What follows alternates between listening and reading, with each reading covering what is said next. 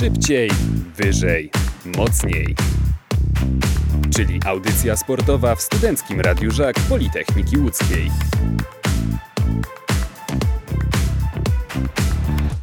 18.41 na zegarach. Słuchacie audycji szybciej, wyżej, mocniej w Studenckim Radiu Żak Politechniki Łódzkiej. E, my zaczynamy część audycji poświęconą wielkim zmianom w Łódzkim Klubie Sportowym, a w pierwszej kolejności na warsztat bierzemy postać e, i sylwetkę Roberta Grafa i bardzo się cieszę, że nasze zaproszenie przyjęli goście, którzy mieli okazję z bliska obserwować jego pracę. Pierwszym z nich jest Piotr Tomalski, dziennikarz Katowickiej Gazety Sport. Cześć. Cześć, dzień dobry, dobry wieczór. E, Robert Graf e, w Częstochowie to dwa lata, październik 2021, wrzesień 2023 i spore sukcesy, bo za jego kadencji Raków sięgnął po Puchar Polski, sięgnął po Mistrzostwo Polski. Jak duży Twoim zdaniem był udział dyrektora sportowego w tym sukcesie?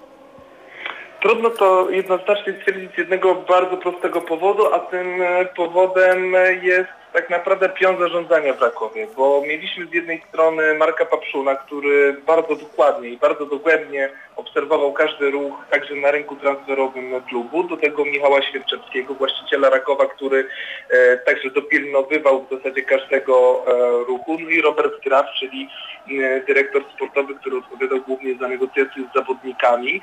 E, mam wrażenie, że część tych pomysłów, które, czy część zawodników, tak to by lepiej zabrzmiało, którzy trafili do Rakowa, to były pomysły trenera Papszuna, a część to dyrektor Graf i e, trudno mi jednoznacznie stwierdzić, które te niewypały transferowe e, są po stronie trenera, które są po stronie dyrektora sportowego. Mimo wszystko, przynajmniej z tego co też słyszałem o jego współpracy z mm, Wartą Poznań i z trenerem Tworkiem, myślę, że miał bardzo duży wpływ na to, jakie ruchy w Rakowie były dokonywane, więc tak, na pewno miał duży wpływ na te wyniki Rakowa.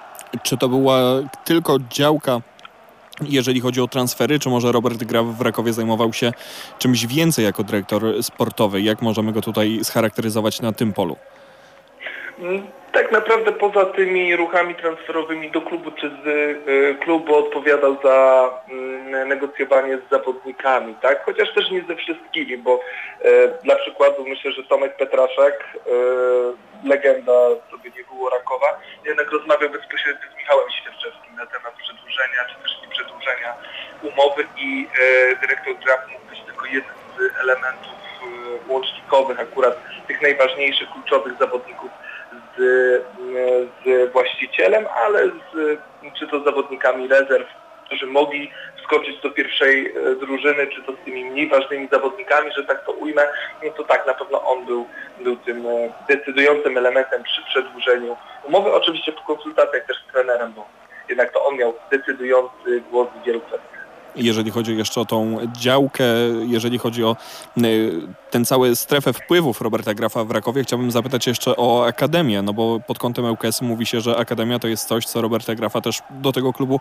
przekonała. Czy tutaj jako dyrektor sportowy Robert Graf e, przy Akademii Rakowa działał, czy był też tylko osobą, która gdzieś tam rozmawiała z potencjalnymi nowymi zawodnikami? Z tego co się orientuję, jednak zdecydowanie większą władzę na Akademię e, zasadniczą miał ówczesny e, dyrektor Akademii, czyli pan e, Śledź, który odpowiadał, jeżeli dobrze się orientuje, bezpośrednio przed e, właścicielem, właścicielem klubu i te relacje między dyrektorami i, i, i trenerem, bo, bo on też miał pewne, pewne nieścisłości dyskusje z, z właśnie dyrektorem Śledziem, ale to inna, inna kwestia. Oni byli mniej więcej na równym poziomie pod tym względem, więc raczej główną osią zarządzania, jeżeli chodzi o akademię, no to jednak dyrektor śledzi.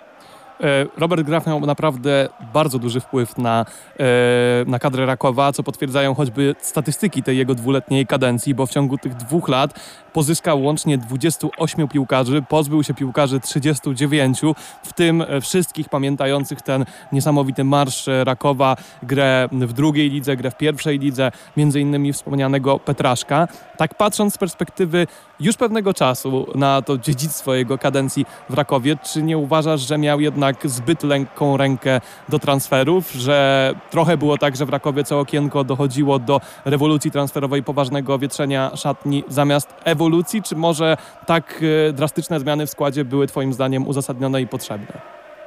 To znaczy, jeżeli chodzi o drastyczność tych zmian, no to to jest rzecz normalna w Rakowie. Swego czasu rozmawiając z aktualnym szefem Rady Nadzorczej, nie zgadzał się, nie zgadzał się z tą teorią, ale gdyby spojrzeć na e, okienko po okienku, Raków bardzo dużych zmian praktycznie w każdym okienku dokonywał. Teraz jest to trochę mniej, mniej widoczne, bo jednak ta siła kadry zdecydowanie, zdecydowanie wzrosła, więc one nie są aż tak, aż tak widoczne. Niemniej e, ja bym stwierdził, że dyrektor Graf nie do końca podejmował e, odpowiednie i, i rozsądne decyzje. Cały czas mam w głowie duet Rakowitan-Sorescu. Pierwszy z nich jest raczej rezerwowym e, niż podstawowym zawodnikiem, drugi jest na wypożyczeniu prawdopodobnie Krakowa myślę pożegna. E, negocjacje w sprawie transferów tych dwóch zawodników ciągnęły się długimi tygodniami. To było pierwsze zimowe okno e, transferowe dyrektora Grafa. Bardzo duże zaangażowanie ze strony klubu e, w pozyskanie tych zawodników było. Bardzo długie też negocjacje, które spełzły ostatecznie na niczym, patrząc na dyspozycję tych, tych zawodników. Jeszcze kilku pewnie byśmy mogli takich, takich znaleźć, choćby teraz to letnie okienko transferowe i wcześniejsze, gdzie pozyskiwano bramkarzy w nadmiernych ilościach. Niemniej e, myślę, że dyrektor Graf czasami podejmował niewłaściwe decyzje i myślę, że to może być e, e, niezbyt dobre dla, dla ŁKS-u, patrząc na to, że on teraz po okresie warty, gdzie miał do dyspozycji o wiele skromniejszy budżet, teraz zmienił troszeczkę jak gdyby target transferowy i to może nie do końca dobrze dla niego dla niego działać, bo nie wiem, czy będzie w stanie z powrotem przerzucić się na te w cudzysłowie biedniejsze e, czy skromniejsze, skromniejsze bardziej warunki e, ŁKS-u. No i też nie wiem, jak to będzie wyglądało też w kontekście samego dyrektora, jego sposobu bycia, jego sposobu e, dyskusji i rozmowy z, z, zawodnikami, czy też z ludźmi wokół, bo no, kiedy przychodził do Rakowa, no to słyszałem dość negatywne opinie w jego kierunku, a po odejściu jego z Rakowa myślę, że mimo wszystko troszkę poprawił ten wizerunek, ale też nie w 100%. No właśnie, chciałbym pociągnąć ten temat, y, bo to, o czym powiedziałeś, to wydaje mi się wątek bardzo ciekawy i też szczególnie istotny, jeżeli chodzi o ŁKS, bo w ŁKS-ie Roberta Grafa czeka y, bardzo duża presja kibiców, bardzo duża presja mediów, no pod względem takiego zainteresowania kibicowskiego, no to w ogóle może największa z tych wszystkich klubów, w których Robert Graf do tej pory y, pracował. Jak on właśnie radził sobie z tą pracą pod presją kibiców, z komunikowaniem swoich decyzji, z obracaniem się w medialnym środowisku, jak był oceniany przez tę całą właśnie klubową społeczność pod tym względem? Pod względem medialnym nie można do niego mieć zarzutów, przynajmniej w tym, co my widzimy publicznie. Tak? W wypowiedziach raczej nie był on w jakiś sposób e, negatywnie nastawiony czy to do zawodników, czy do agentów, czy, czy do trenerów. E, w tym prywatnym kontakcie osobiście odczułem troszkę, troszkę takiego e, zdystansowania się dyrektora od, od nas, od mediów. W kontekście komunikowania wewnątrz, wewnątrz klubu wydaje mi się, że akurat w miarę dobrze się to układało, przynajmniej w Rakowie, z racji też tego, że, że dostał bardzo twardy i silny e, charakter e, jakby do przeciwko sobie, czyli trenera, mm, dodatkowo z ogromną ważą w klubie. E, i dlatego był w stanie był w stanie, raczej musiał się dostosować do tych warunków, które w Rakowie, w Rakowie zastał i wydaje mi się, że jeżeli dostanie równie silnego trenera w ŁKS-ie o uznanym nazwisku i który będzie miał silną pozycję w gabinetach klubowych, no to myślę, że ta współpraca mm, takiej, taka dwutorowa może przynieść bardzo pozytywne bardzo pozytywne skutki, tylko no tak jak mówię, no, w cudzysłowie trzeba byłoby dyrektorowi grafowi założyć kaganie. Tak to dość nieładnie, ale myślę, że najbardziej obrazowo by to opisało. Raków Częstochowa i pozycja napastnika to jest y, taka telenowela już w gruncie rzeczy, która się ciągnie, ciągnie, ciągnie i nie może się zakończyć. Czy faktycznie jest tak, że skoro już drugi dyrektor sportowy nie jest w stanie znaleźć odpowiedniego y, napastnika do Rakowa, takiego, który będzie gwarantował y, konkretną ilość bramek w sezonie, to pod kątem spełnienia celów transferowych, tych priorytetów transferowych, czy Robert Graf nie potrafił tego robić, nie radził sobie w tym? Jeżeli chodzi o, o napastnika w Rakowie, no to tutaj kontekst jest trochę szerszy, bo mm, w zasadzie żaden dyrektor sportowy dotychczas pracujący w Rakowie, czy to Robert Graf, czy, czy pan Kardenias, czy, czy wcześniejsi dyrektorowie, między innymi obecny dyrektor sportowy Śląska Wrocław, nie potrafili spełnić oczekiwań trenera Papszuna, jeżeli chodzi o napastnika. Bo jednak e, e, szkoleniowy Krakowa miał bardzo konkretny plan na napastnika, chodzi o wzrost, o e, sposób gry, o ustawienie się. Ta skuteczność nie była u niego aż tak kluczowa. Inaczej było trochę też e, w momencie, kiedy Raków zaczął grać w europejskich pucharach, no wtedy jednak ta skuteczność była potrzebna. Pamiętajmy o tym, że rynek, jeżeli chodzi o napastników i ceny, jest naprawdę ciężki. Żeby znaleźć napastnika o tych cechach, czy to fizycznych, czy też umiejętnościowych i do tego, żeby on był w zasięgu finansowym nawet takiego klubu jak Raków, który raczej na biedę nie narzeka, jest to bardzo trudne. Także akurat pod tym względem nie krytykowałbym e, Roberta Grafa, bo on potrafił wyciągnąć mimo wszystko perełki. Przykładem jest Stratos Farnos, który przychodził do Rakowa po okresie niegrania i praktycznie z miejsca stał się podstawowym e, stoperem o naprawdę wysokiej jakości. Trochę musiał dojeżdżać Gustav Bergren, ale w pewnym momencie też się stał kluczową postacią e, Rakowa. W pewnym nawet stopniu był w stanie zastąpić Janisa Papa Nikolału, który jest w zasadzie podstawowym graczem, bez którego nie wyda wydawało się, że Raków nie może grać. Więc myślę, że e, omijając te kwestie napastnika, Robert Graf potrafi znaleźć e, perełki, tylko musi mieć e, na sobie, musi mieć pewną wizję na to, a do tego musi trochę pokombinować, żeby nie brał, tak jak właśnie w przypadku Seresku, pierwszej lepszej opcji i przedłużających się negocjacji. Wtedy myślę, że będzie w stanie wyciągnąć coś na poziom finansowy ŁKS-u, który będzie w stanie podnieść jakość sportową. A czy jesteś nam w stanie delikatnie odsłonić kotary kulis i powiedzieć, jak wygląda praca Roberta Grafa pod kątem wyszukiwania zawodników? Czy to on sam jeździ, obserwuje, patrzy, czy może ma, miał w Rakowie siatkę skautów, którzy robili to za niego? Bo jeżeli chodzi o UKS, trochę porównujemy nowego dyrektora sportowego do Krzysztofa Przytuły, który sam co okienko co okienko. No, w gruncie rzeczy, jak ściągał zawodnika, to musiał go obserwować minimum rok y, i to osobiście przynajmniej trzy razy musiał zobaczyć go na własne oczy. Czy w przypadku Roberta Grafa jest podobnie? Bardzo dokładnej i precyzyjnej informacji na ten temat powiedzieć nie mogę. Wiem, że Raków dysponuje całkiem solidnym sztabem scoutingowym. W okresie pracy Roberta Grafa chyba szefem tego, tego sztabu scoutingowego był Ryszard Kapuściński. Eee, tu już pomijając wszelkie konekcje, konekcje typowe, to, to, to inna kwestia. Niemniej on dysponował Rakowie sporym e, sztabem scoutingowym, który mocno pomagał przy, przy weryfikacji. E, wydaje mi się, że, że z tego co, co kojarzę, no to tak, to na pewno Robert Kraft też, też się obserwować e, zawodników osobiście. E, Niemniej, e, biorąc pod uwagę e, sytuację, sytuację finansową przede wszystkim ŁKS-u, myślę, że może działać podobnie do dyrektora przytuły, czyli jednak samemu pojawiać się, e, obserwować. E, Może niekoniecznie aż trzy, trzy razy, ale raz, dwa razy powinien się pojawić na stadionie. No też główne pytanie będzie o to, jaką on będzie chciał wizję e, tego scoutingu i obserwacji zawodników wprowadzić, gdzie będzie chciał e, kłaść nacisk, czy to będą niższe ligi polskie, czy to będzie zagranica, bo jeżeli to będą niższe ligi polskie, to myślę, że czy, czy nawet ekstraklasa, to myślę, że, że on sam będzie w stanie, w stanie jeździć, a zagranica, no to wtedy może być różnie. No właśnie, a czy patrząc na te kierunki, które Robert Graf wybierał w Rakowie, czy są jakieś ligi, jakieś kraje, czy jakieś narodowości, które można powiedzieć, że on szczególnie preferował, czy to się rozkładało w miarę porówno, jeśli chodzi o te transfery, które do Rakowa przeprowadził?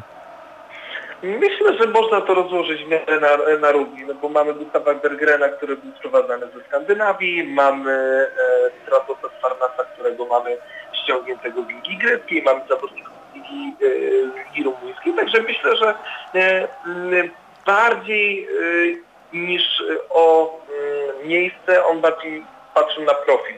Stricte profil pod, pod trenera, Mm, bo jednak Raków w dużej mierze bazował na identycznym ustawieniu na bardzo konkretnej charakterystyce zawodników, więc myślę, że bardziej on patrzył na charakterystykę niż na ligę, w której się dany zawodnik znajduje. To zakończmy jeszcze to delikatną e, klamlo, kl, klamrą.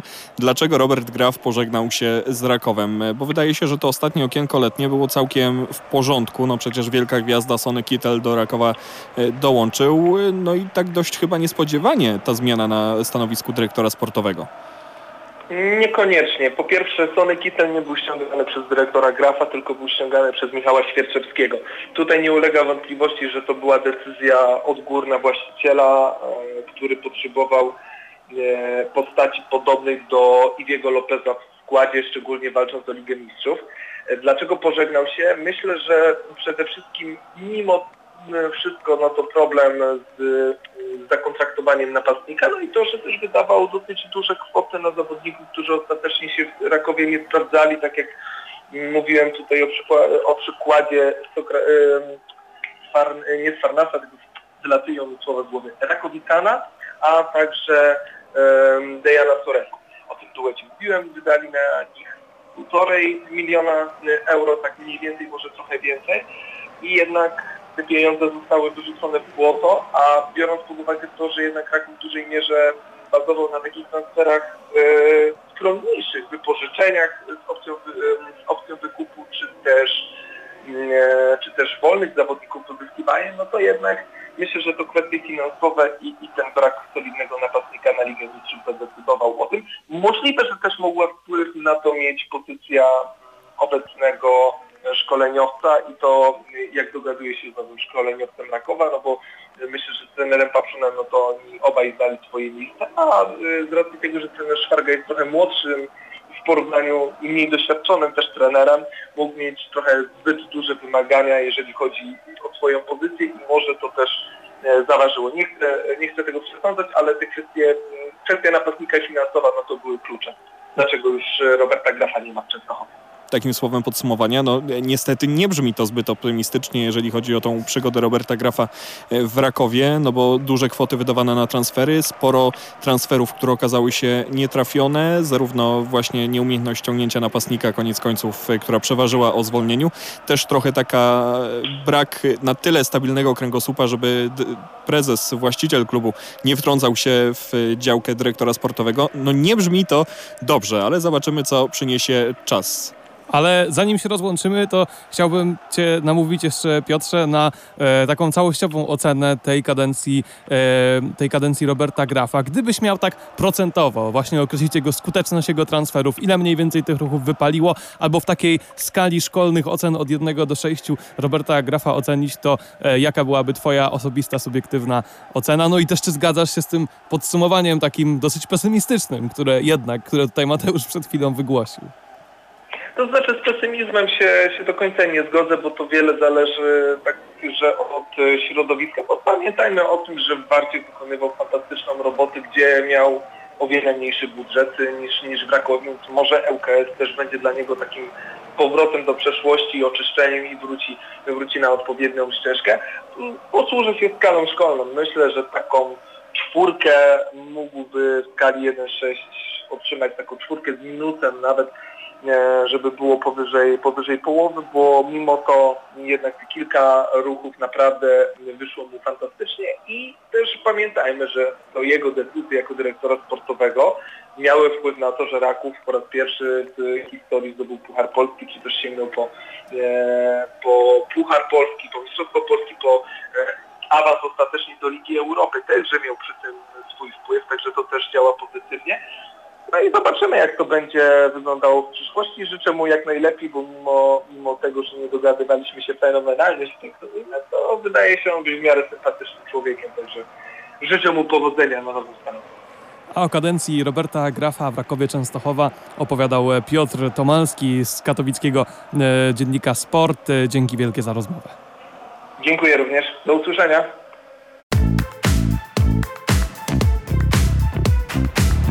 Idąc za sloganem ŁKS-u przed rundą wiosenną, odwracamy to. I tak jak mieliśmy rozmawiać o Robercie Grafie w Warcie Poznań przed tym, co dzieje się w ŁKS-ie, no to tak odwróciliśmy to i rozmawiamy teraz. A Robert Graf w Warcie Poznań to temat, który przybliży nam Piotrek Przyborowski z Radia Afera z Meczyków. Cześć, dobry wieczór. Witajcie, witajcie serdecznie. No i jako, że jestem sprawcą tego całego zamieszania i odwrotu waszego dzisiejszego scenariusza audycji, to z góry za to oczywiście przepraszam. I na dzień dobry już większa skuteczność niż Piotr Stokowiec w ŁKS-ie, to się, to się ceni. No to co, zaczniemy od y, Roberta Grafa y, jako człowieka, jak, jak on był przyjmowany w Warcie Poznań, jakie opinie, jakie głosy, y, jeżeli chodzi o tego człowieka, były tam w waszym środowisku? Słuchajcie, Robert Graf to jest dyrektor sportowy, który wprowadził Wartę do, do ekstraklasy. E, tak naprawdę wówczas e, razem z trenerem Piotrem Tworkiem ten pion sportowy doprowadził do czegoś, co wydawało się nieprawdopodobne dla kibiców zielonych, dla tak naprawdę obserwatorów i ekspertów i do pierwszej ligi i do ekstraklasy, bo ten awans Warty wówczas był niespodziewany. Warta nie była wtedy faworytem w żadnym stopniu do awansu, miała najniższy budżet w pierwszej lidze, no mimo wszystko dokonała tego i później wiemy doskonale co się działo Mm, w kolejnym sezonie to jest fantastyczne piąte miejsce. E, no ale pewnie o aspektach sportowych jeszcze zaraz e, porozmawiamy. Jeśli chodzi o Roberta Grafa jako osobę, to e, jest to no, bardzo wysokiej klasy profesjonalista przede wszystkim. Mm, człowiek też o wysokiej kulturze, witający się z ludźmi, a to w środowisku piłkarskim uwierzcie mi, że w klubach sportowych nie zawsze jest codziennością, że pracownicy właśnie wyższego szczebla się witają e, z tymi niższego szczebla. W przypadku Roberta Grafa tak zawsze było. E, zresztą do dzisiaj, jak się widzimy podczas różnego rodzaju meczów, był na meczu Warty z Rakowem Częstochowa, no to też, też się witamy i też jak jest szansa, zamieniamy te kilka, kilka słów. Jeśli chodzi o też Roberta Grafa, to nie zapominajmy o tym, że on mówi kilkoma językami, a ja uważam, że jeśli ktoś chce być dyrektorem sportowym, to no to te języki są taką podstawą. Niemiecki, angielski w przypadku Roberta Grafa to są te języki, którymi się na pewno posługuje w stopniu no bardzo, bardzo dobrym, co też zresztą chyba było widoczne później po transferach do Warty Poznań, e, o czym być może zaraz e, porozmawiamy. E, no bo ten rynek niemiecki był tym, w którym Robert Graf spoglądał, czy też te rynki, rynek, rynek niemiecki no, eksplorowała wówczas Warta i to z całkiem dobrymi skutkami dla, dla siebie. No i też e, oczywiście to jest po prostu bardzo sympatyczny człowiek, który e, kiedy jeszcze pracował w Warcie, e, no to wówczas przychodził do, do klubu z pieskiem, Leonem. Leon na naszych oczach rósł tak jak wtedy i Warta, bo to było właśnie w tym sezonie, w którym Warta zajęła piąte miejsce, kiedy pojawił się pies, piesek u nas w gabinetach i rzeczywiście, no, kiedy już odchodził Robert Graf z Warty, to, to Leon był dużo większym e, psiakiem niż e, kiedy kiedy ta warta do tej ekstraklasy wchodziła. Cudowne porównanie. Naprawdę nie spodziewałem się, że ktoś może porównać rozwój klubu do rozwoju Szczeniaka, ale dobrze, że takiego gościa też mamy. To boję się pomyśleć, do jakiego zwierzęcia można by porównać łódzki klub sportowy Piotra Stokowca, ale może nie rozwijajmy tego wątku. Tak, wspomniałeś, że Robert Graf mówi w kilku językach, to my też przemówmy językiem faktów. Czerwiec 2019, wrzesień 2021 to jest ten czas, który Robert Graf w Warcie Poznań spędził. Wspomniałeś też o tych dwóch największych sukcesach, czyli historyczny awans do Ekstraklasy, no i najlepsze od 74 lat wówczas historii Warty, piąte miejsce w tabeli. Jak duży udział w tych, w tych sukcesach obu miał Robert Graf? Czy to wyłącznie jego zasługa, czy raczej zasługa również jego? E, to jest na pewno zasługa całego, całego klubu, bo mm, no rzeczywiście Warta, szczególnie wówczas ta ówczesna Warta, to był taki klub bardzo e, rodzinny, klub, e, w której ta atmosfera e, współpracy i wzajemnej pomocy wówczas była naprawdę spora. No ale też nie oszukujmy się, nie mógł narzekać na nadmiar współpracowników Robert Graf wówczas. Przecież tak samo zresztą jak ten Piotr sztab warty wówczas również był dużo mniejszy niż ten obecny. I tak naprawdę w tym małym gronie oni potrafili stworzyć coś niesamowitego, coś co do dzisiaj no to przeszło już do historii Warty, do historii e, tego klubu i, i w nią pozostanie. E, więc myślę, że to nie jest tak, że Robert Graf był jakimś e, jedynym cudotwórcą w klubie, bo przecież też trener Tworek, też tak naprawdę reszta pionu zarządzającego, która miała większy lub mniejszy wpływ na ten element sportowy, ten bardzo istotny element sportowy, który jest bardzo ważną częścią częścią klubu. E, po części każda z tych, z tych osób e, właśnie przyczyniła się do, e, do tego sukcesu. No ale nie zapominajmy o tym, że Raków Częstochowa wówczas wykupił Roberta Grafa z Warty Poznań, a takie rzeczy jak podkupienie dyrektora sportowego w Polsce raczej się nie zdarzało. Nie zdarzało tak naprawdę takie, tak, taki transfer za granicą jest już dość dużym wydarzeniem i na palcach jednej ręki możemy pewnie takie wielkie kluby, które podkupywały od kogoś dyrektorów sportowych e, wymienić. Teraz się to troszkę oczywiście e, zmienia, jest też e, coraz większy e, rynek, jeśli chodzi właśnie o, o dyrektorów sportowych, bo to, to, zajęcie, ta profesja również e, nieco e, się sprofesjonalizowała. Ale e, no, właśnie w sam fakt tego, że ktoś kiedyś pomyślał w Rakowie Częstochowa, więc w klubie, w którym e, no, to zarządzanie jest e, dość dobre i to nie powiedzieć, że bardzo dobre, ktoś kiedyś pomyślał, że e, warto by e, właśnie takiego Roberta Grafa podkupić, chyba jest dla niego największym komplementem.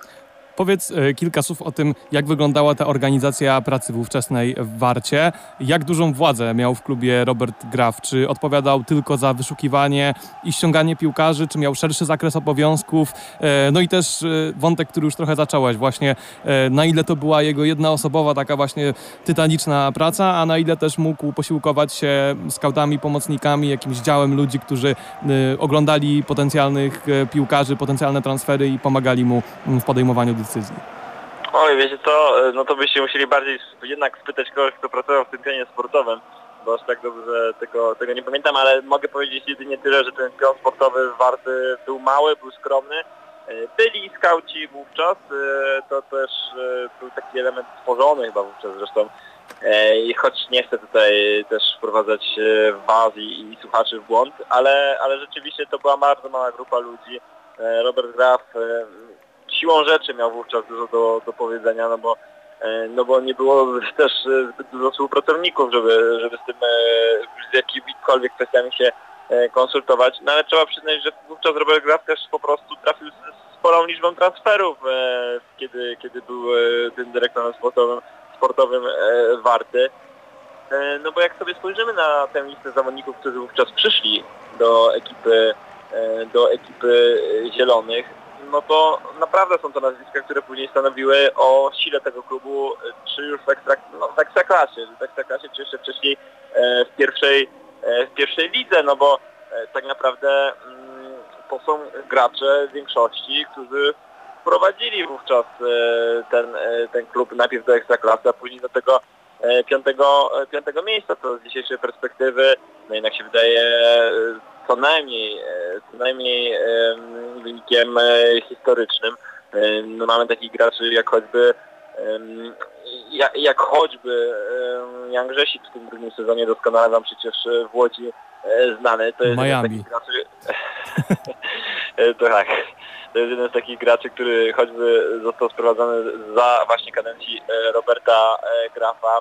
Ja, wydaje mi się, że jednak jeśli chodzi o takie najgłośniejsze transfery, bo oczywiście można by wymienić tutaj choćby graczy, którzy są dzisiaj bardziej, bo tacy też e, zostali przez Roberta Grafa sprowadzeni, ale mm, Warta, klub ściśle polski, jeśli chodzi o zawodników, o kadrę, e, wówczas e, otworzyła się nieco na rynek zagraniczny, choć w ówczesnej strategii chyba nie chcę tutaj skłamać, ale wydaje mi się, że maksymalnie pięciu tych obcokrajowców miała mieć w kadrze i rzeczywiście maksymalnie miała, bo miała maksymalnie tych, tych pięciu, ale to byli obcokrajowcy, którzy wbrew temu, co często widzimy w Ekstraklasie, podnosili poziom nie tylko Warty, ale i całej tej ligi, bo Makana Baku, abstrahując od tego, jak później wyglądał w Legii Warszawa, to w Warcie Poznań była gwiazda i to nie tylko gwiazda e, Warty, bo wydaje mi się, że jeden z najlepszych e, skrzydłowych w tej rundzie, kiedy grał e, właśnie przy drodze dębińskiej. Robert Iwanow, ściągnięty, przez Roberta Grafa z Honki, tak naprawdę randomowy wówczas piłkarz, stał się etatowym reprezentantem e, Finlandii, pojechał z Finlandią na Euro, teraz gra w drugiej Bundeslidze. E, Akurat, e, no, o czym pewnie widzieliście, byłem wczoraj na jego meczu Eintrachtu Braunschweig z Hertą Berlin i naprawdę też tam szefuje. Adam Zrelak, człowiek, który był do odgruzowania, no bo Adam naprawdę miał duże problemy zdrowotne w Norymberze. Przyszedł w zeszłym roku nominacja do najlepszego napastnika tej ligi. E, Więc e, rzeczywiście te transfery się bronią. Oczywiście ktoś może wyrwać e, jakieś inne, niekoniecznie udane, jako że to są moi byli też koledzy z pracy. Nie będę mówić o, nie będę tutaj podawać wszystkich ich nazwisk, ale naprawdę trzeba przyznać, że wówczas to były transfery robione bardzo z dużym sensem, bez wielkich finansów, no i to wszystko się jakoś grało na naprawdę świetny świetny e, wynik, co zaowocowało o tym, że Robert Graf poszedł do Rakowa i tak dalej, i tak dalej. Słuchaj, mamy dosłownie dwie minutki, ale jest jeszcze jeden wątek, o który muszę Cię zapytać, czyli zatrudnienie trenera, e, bo mm, to Graf znalazł Piotra Tworka, to on zdecydował się na powierzenie mu sterów Warty Poznań i w ŁKS-ie wiele wskazuje na to, że może być podobnie, że jednym z pierwszych zadań Grafa będzie znalezienie nowego trenera albo podjęcie decyzji, czy dotychczasowy trener na 100% zostaje. Czy mógłbyś opowiedzieć opowiedzieć trochę o kulisach tego ruchu, przyjścia Piotra Tworka do Warty. Czy e, wiesz o tym, czy to był w 100% autorski pomysł Grafa, czy ktoś inny w tym uczestniczył też i też jakie argumenty zdecydowały o tym, że akurat Tworek e, pojawił się w Warcie, bo myślę, że też ten wybór może trochę mówić o tym, jaki typ trenera najbardziej pasuje Robertowi Grafowi.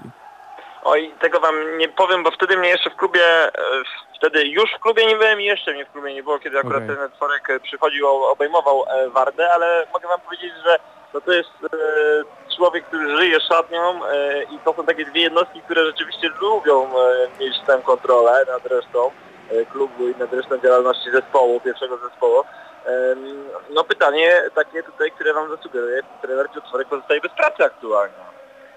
E, a już kiedyś awans z Wartą właśnie, właśnie zrobił e, do Ekstraklasy. I oczywiście nie życzę źle UKS-owi, ale wiemy jaka jest to sytuacja i że być może w tym przyszłym sezonie trzeba będzie walczyć o ten powrót do, do Ekstraklasy. I myślę, że taki motywator zadaniowy przy takim potencjale UKS-u, nie tylko kadrowym, ale i kibicowskim i organizacyjnym tak naprawdę i e, no i pod względem tego całego miasta, bo Łódź żyje, żyje futbolem. Myślę, że, że właśnie ktoś taki, kto pociągnie za sobą trybuny, E, to byłaby dobra, e, dobra opcja dla, dla UKS-u e, i myślę też, że dla, dla samego dyrektora Roberta Grafa.